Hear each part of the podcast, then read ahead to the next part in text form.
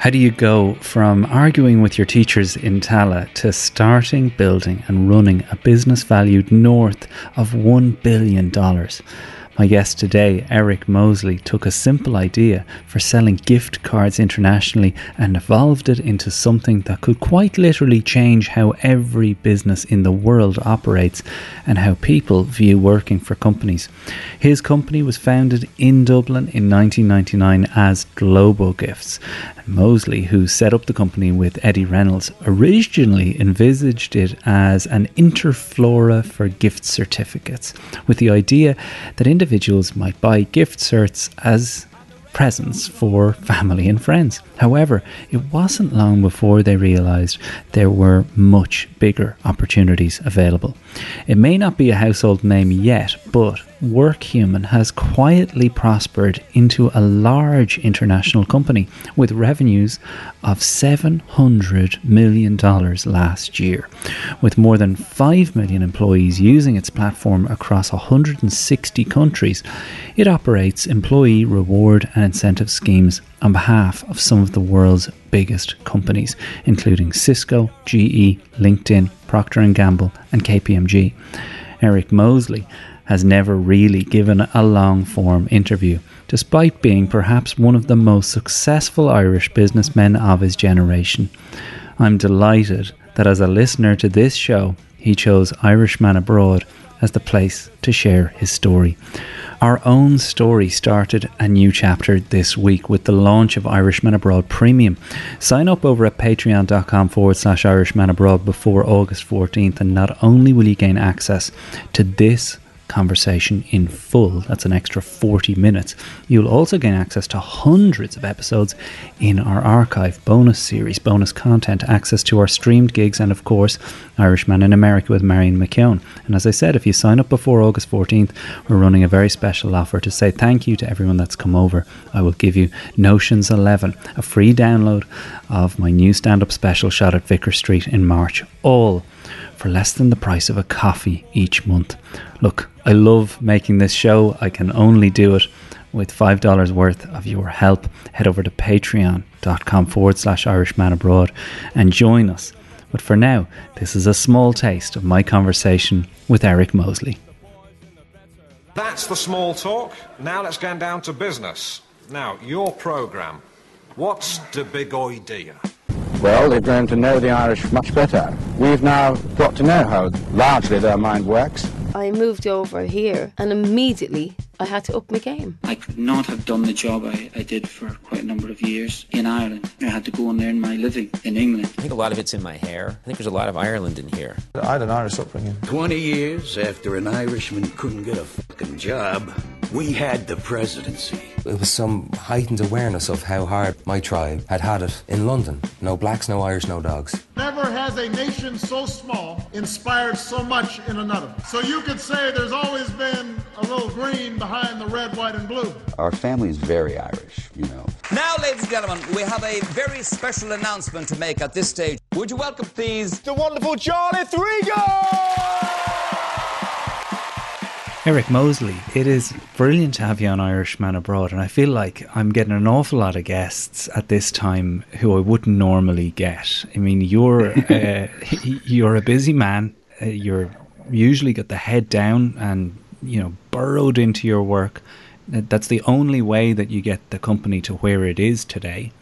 But uh, I was surprised then to learn that when you were a schoolboy in Tallaght, y- you weren't that way. I mean, as somebody who who now makes motivation and incentivization the core of your business, what do you identify as being the problem with the young Eric Mosley back in those days? well, I have to say the you know the young Eric Mosley when I was a child, I suppose I was you know, I was very much, uh, you know, one of these youngsters who was head in the clouds, couldn't focus on things. Uh, a little bit of ADD maybe would be diagnosed now. Um, really, I would I would say so looking back, but I, I, was very well. You know, when I was in school, uh, I, I I was floundering. And uh, I always had a natural kind of gift for maths and uh, mm. science type subjects, but I always had great difficulty with languages. So, of course, okay. in the Irish school system, you're being taught Irish all the way through, and then mm. whatever other languages you take on in secondary. But I had great difficulty with Irish, and that became like an anvil around my neck. Of course, uh, in, in, my schooling because I just couldn't do it. And, yeah, and uh, there's always these teachers that are like, "I'm going to teach you maths, through Irish because that'll yeah, yeah. help. if you're struggling with Irish, you're you, are you are snookered. Yeah, it becomes the focus then of everything. And, and, and people will say, well, you know, what, why can't you retain these words? Mm. And uh, I would say, well, because I never heard them, because I was sitting in the class and I wasn't paying attention, I wasn't listening.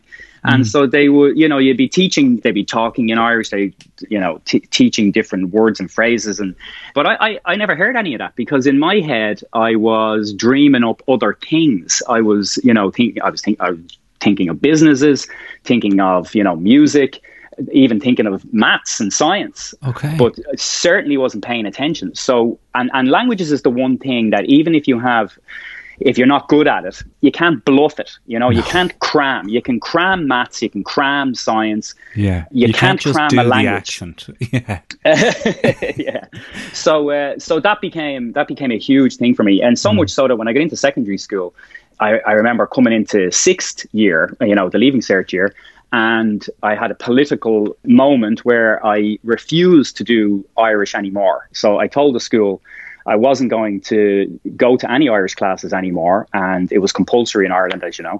Mm-hmm. Um, and it was a political stance that this was a, an enormous weight on me. It was taking away all the focus from my other subjects to try and catch up.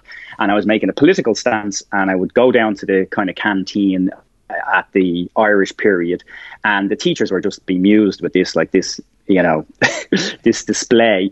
And I said, well, I, am going to have all this extra time now to focus on things that I'm I'm good at, and of course I didn't. so, and I ended up kind of, you know, failing the leaving cert anyway. Um, no, but, I didn't know having, that.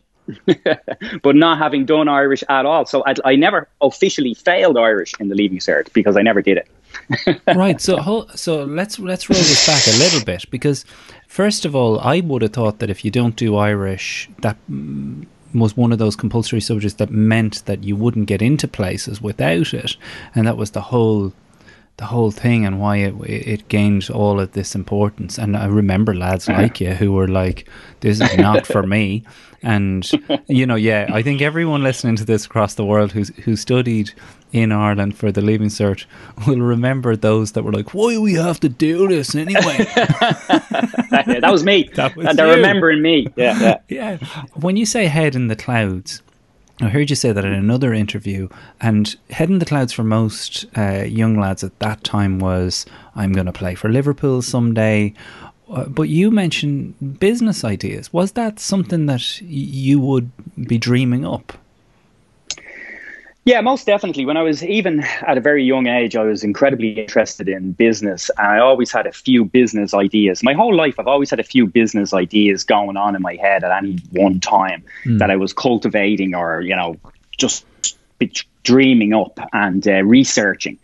And so it was just a part of my psyche all through my life. I was, you know, I used to watch the like when I was you know very young, six, six, seven, eight. I would watch the advertisements on TV, and I'd be picking apart the ads. Like, what are they trying to do here with this? You know, and so it was just it's just something I, I was just incredibly interested in because it's on display everywhere you go. You know, mm. the pro- products in the shops where where they are, you know, displayed. What's displayed beside each other? You know, how do they advertise them? How do they convince people to to buy them? So mm-hmm. it, it, you're you're not you don't lack for for input and uh, you know examples. So I was always always from a very young age thinking of business, and I would say even now I still have three or four business ideas always going on in my head. The good thing though is with Workhuman at the moment, because we are much kind of bigger and we have a platform of products, the four ideas can be within the same company. Yes. whereas whereas when we were a startup company, it was, you know, uh, one of the ideas would obviously be Workhuman, but there'd be others. And it, that's just the way, you know, my, my, my, my brain is very furious. There's always multiple narratives going on. And to tame that kind of energy, uh, uh, it has to be focused on things. And, and so I always had a couple of things on the go in my head just to, you know, yeah. uh, occupy it, occupy so, that energy. So, you know, my son would be the same way, and I've noticed this early on. Mikey would favorite TV show Shark Tank. Pauses yeah. it throughout. the, the, second Mr. Wonderful starts mm-hmm. kicking something to bits, he'll pause it and say, yeah. "I'm not sure he's right on this." then well, his, his next favorite thing is to get out his Chromebook and Google where is the company that they, have kicked out of the boardroom. Well, there's gold there, Jarlath. There's gold there. Uh, you know, you should get you should send send me on his CV. he's going he's going places. you know, I think that uh, you know, I didn't. I'm not going to paint a bleak picture of my own childhood, but I know that there was a lot of stuff we couldn't afford that were out of reach, yeah. and that Should look, that was the same for a lot of people in the 80s, and I certainly wasn't in a difficult situation that way.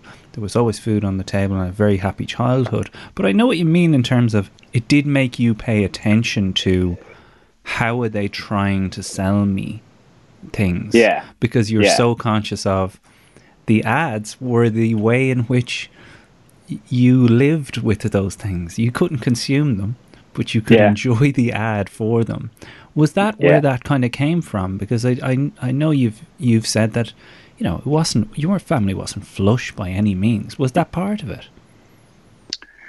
Yeah, uh, it, uh, there was certainly, you know, when I was young, we were, I grew up in Tallaght in the 80s. It was a pretty bleak place. There wasn't a lot.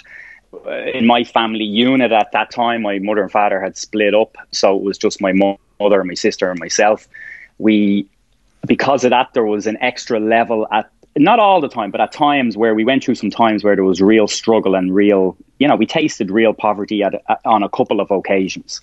And I certainly came through that time period thinking, you know, uh, I, I, am never going back to that. You know, I, mm. I, I got to get out uh, because this isn't this isn't good. I often hear people say, you know, we were young, we were poor, but, but we never knew it. You know, we wore rags, ate dirt, but we were happy Yeah, yeah, yeah.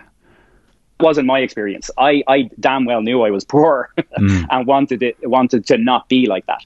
Now, I also had a quite um, I- very interesting uh, element in that I had an uncle who uh, lived, and I still do, in Enniskillen in the north of okay. Ireland, and he was he was a very successful businessman. And myself and my cousin Lar, we used to go up every summer and spend a week or two there with them. And of course, they, you know, they had a mansion and they had a boat and they had these what? amazing cars. Yeah, he was quite a very successful businessman up in the north. What was his and business? So for two weeks out of tires, uh, yeah. tire services, he used to buy tire services around the country. They have a, you know, quite a, a, a, a business now. Mm. Uh, one uh, family, but they or I got a taste of it by going up for two weeks.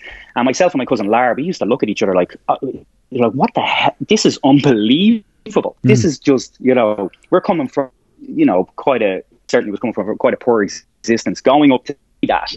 And so that, you know, when I look back, that was certainly an inspiration. It certainly painted a picture of what could be done.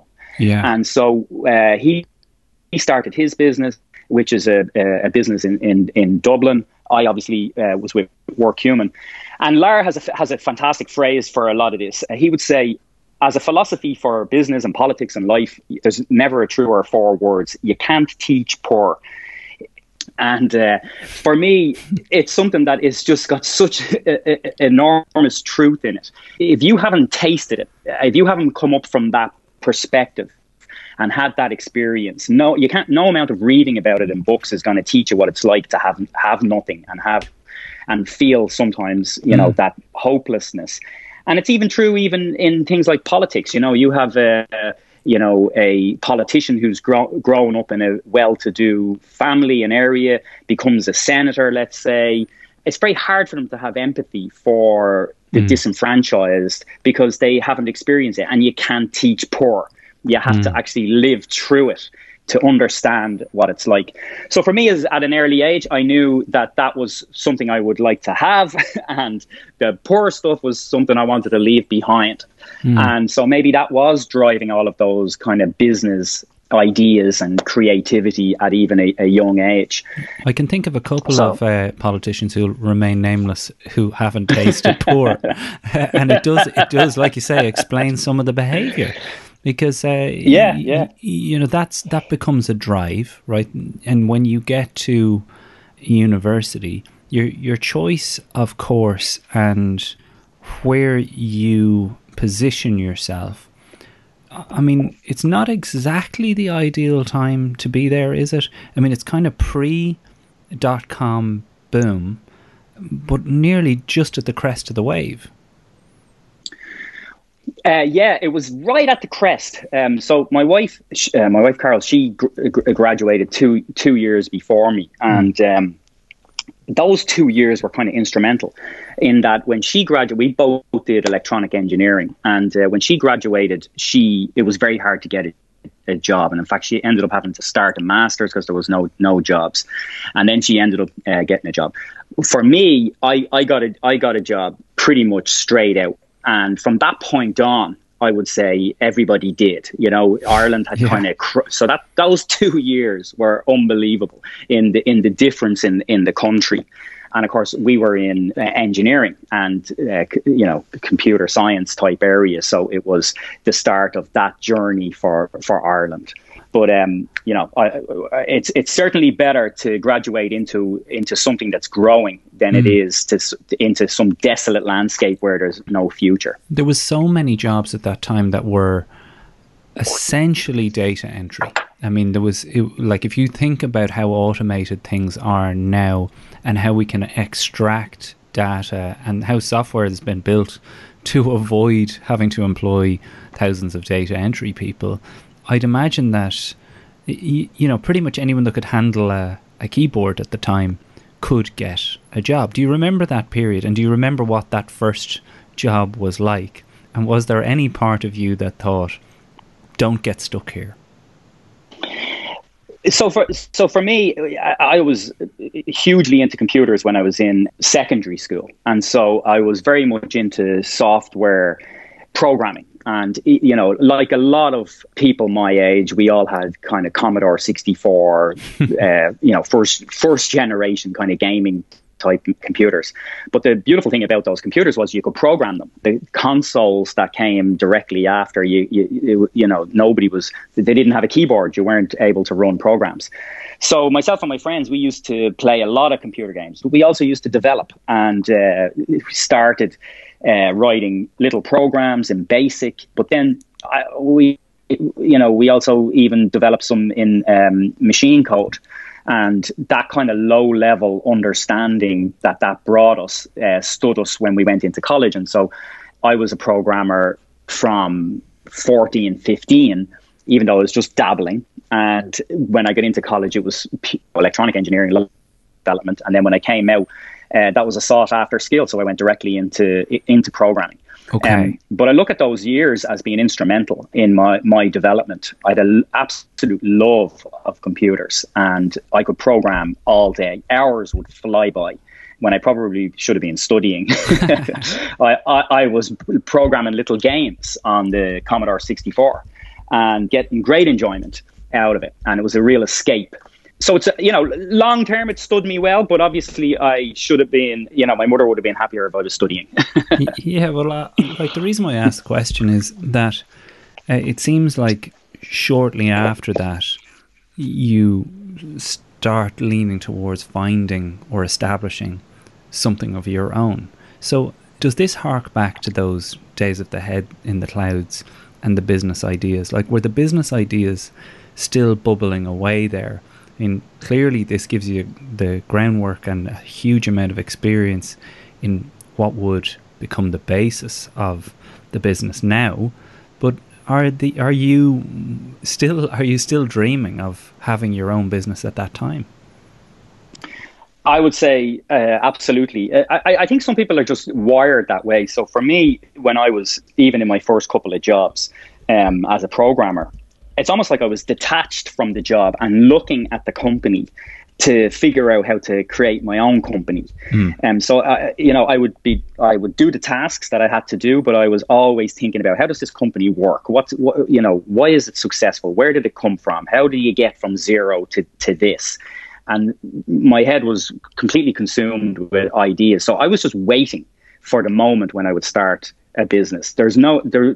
I was never going to be working in a company for a, a long period of time. I had it, it, it, was my calling. It was what mm. I had to do. It was the only way to quieten the the kind of voices in my head was to think up business ideas and uh, and so the minute I had the opportunity, I did and then obviously those first couple of years were uh, you know quite a struggle because we didn't have anything. But um, it's your vocation it becomes. Mm. and you're happier in that struggle because it's what you were meant to be doing. And let me, um, let me ask and, you this right? Because mm. there's going to be people listening to this in this in that same boat right? Who are employed somewhere and like let's face it right now they are aware that the door is a lot closer or more possible and they probably uh, would love to hear, you know, what's what's the best move, what's the best course of action, or maybe there's people that are in perfectly secure jobs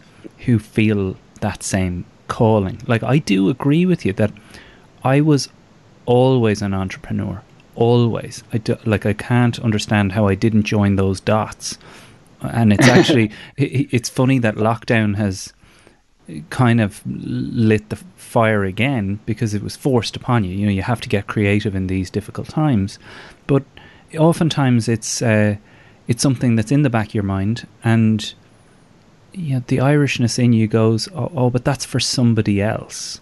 What would you say to somebody yeah. uh, in that position who kind of feels like, well, I I do have business ideas. I do feel like I have a calling that way. What would you say to that person? I for me, I would say, shut up and just do it. it's you, the, and it's the number one piece of advice for the whole of, of all of business is put that step in front of the other and get going. Just get going. Start with something, and when you do that, you will be. You're taking a leap of faith. You're, mm. you're no doubt taking a leap of faith, and and in general, whatever you start with, which is could be dispiriting, but it is the truth. Whatever you start with will morph into something else, and mm. it's the something else which has the potential to be successful. It's never really the thing you started with. You know, it's like you know, Facebook started as the college, the replacement for the the Facebook in the, the, the, the college li- listings. Yeah. Yeah, yeah, yeah, directory and, and, and, all businesses are like that. You know, um, Slack started as a gaming software company, and then they noticed people were using what what they created for communications more than the game, and so they moved whole scale into that. Now it's a twenty billion dollar business. Mm. So part of it can be dispiriting, but the number one thing is that if you have that kind of drive, that energy, then just do it. Just get going. Yeah. You'd be amazed when you put one foot in front of the other, that little leap of faith. Well, now you're out there, you're on your own and it will that will also provide energy, and that will provide the impetus to to to, uh, to think on your feet and get going. And whatever you're doing will morph. Opportunities will come along, and some and you will latch onto the ones that look like they have traction, and you will then iterate on that, and it and it can become hugely successful. But if that's the kind of person you are, you're only going to have happiness if you go down that road, and you will have failure and the failure is just a part of it. And so, you know, try and compartmentalize sometimes what can be some crushing defeats. But um, business is always very much like it's a sequence of bad news punctuated every now and again with some good news. Okay. And that, and it's only then when you look back after a year or two, you realize you spent most of that time kind of getting these uh, little de- defeats. But the couple of times where it did work, you got up the next step on the ladder, and mm. suddenly you're at the top of the ladder. But even though you you know you you you got the word no so many times, and that's that's you know when you think about it like that, it, it, you don't you don't respond too despondently to to to the no's. Mm. Um, mm. Every sale every salesperson will tell you that they have to make 20 20 calls to get one call to go to the next stage. It's just part of it. It's the same with any walk of business. You're going to have a lot of bad news, but every once in a while, you're going to have some good news, and the good news will just catapult you to the next level. And well, so that's been the story of, of all businesses. Well, here, here's the thing I'd say to you, right? That I think that's absolutely sage advice that, that everybody needs to hear, and I, I, I live by it myself and I any time mm-hmm. I've sh- I've just shut it and get on with it, or chased mm. it when I've been like I believe it to be so, I'm gonna make it so. Good things have mm. happened, but to go back to the uh, Shark Tank, we do yeah. see people in there who have hit major no's and major bad news or failures who are sinking thousands into an idea and oftentimes, Shark Tank is the place that they go to get the definitive, you are wasting your time. So, my question yeah. is that sometimes that advice that you've given, would you agree, is misheard? As just keep pursuing your idea no matter what anybody tells you, rather than actually listening to what each failure teaches you and adjusting yeah. as a result of it. Yeah, well, it you know the Irish phrase "don't flog a dead horse." You know, uh, mm. if something is not going to go anywhere, then don't waste time on it. That's where you have to iterate, you have to morph, you have to pivot into something into something new, and going through that that failure can can teach you. It's not that it teaches you, you know, the secret to business because you you, you can try something else and it will and it may also fail but the effort of going through that, you might spot something within that failure that is working. Hmm. And even though the whole enterprise is not going to work, but that thing will, ha- you could follow that thread and that can bring you to something that is a hit. And mm. when something becomes a hit, it it, it goes way beyond yeah. uh, what you ever thought possible. That is the that is the amazing thing. You know, well, I, I remember. Our chosen charity partner at Irishman Abroad is Jigsaw.ie. Jigsaw are a youth mental health charity in Ireland, helping to equip Irish young people with the skills they'll need to survive in life. The mental health skills that we wish we were taught back when we were kids are all there and provided by their professionals in their workshops, webinar, and online materials. Why not go over and have a look? Jigsaw.ie might be able to help someone young in your life, or maybe through a small donation each month, you can help them. So I would have been in Edinburgh at this time were it not for everything that's going on. And so would all my friends, all the stand up comedians that rely on the Edinburgh Fringe to provide them with a big chunk of what they do each year. That all went out the window, and it's part of the reason why I've set up the Irishman Abroad online comedy club. It's an online streamed live event with acts like Keith Barry, Aaron Heffernan, Al Foran, uh, Melda May, Danny O'Reilly, and we've run two events so far with the help of lock in events and conference services. August 28th is the next one. I'd love if you came along. It is a, a kind of a late night talk show version of Irishman Abroad.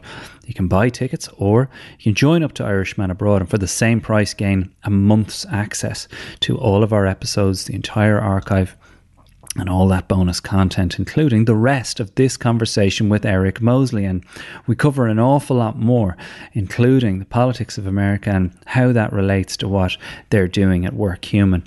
If you're interested in, our, in American politics, we've got a series for you with Marion McKeown, who you might know from uh, The Last Word with Matt Cooper.